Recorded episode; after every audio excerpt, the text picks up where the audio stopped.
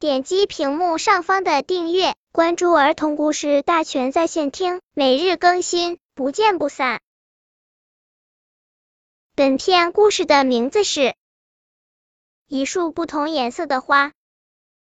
鼹鼠先生是位很细心的人，当他知道好朋友豪猪先生因为得了肺炎被送进了医院，就想去医院看看他。他再一想，豪猪的很多好朋友也会去医院看他的，于是他给各位好朋友都打了电话，讲了一句悄悄话。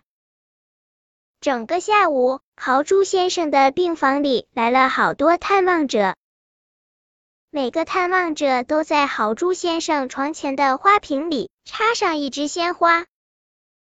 松鼠送的是红色的康乃馨。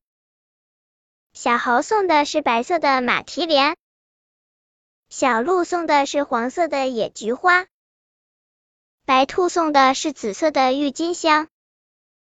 豪猪先生瞧着花瓶里这束美丽的花，开心的笑了。他说：“真有趣，你们每人送的花颜色都不相同，放在一起真是好看极了。”这时，大伙望着鼹鼠先生，都悄悄的笑了。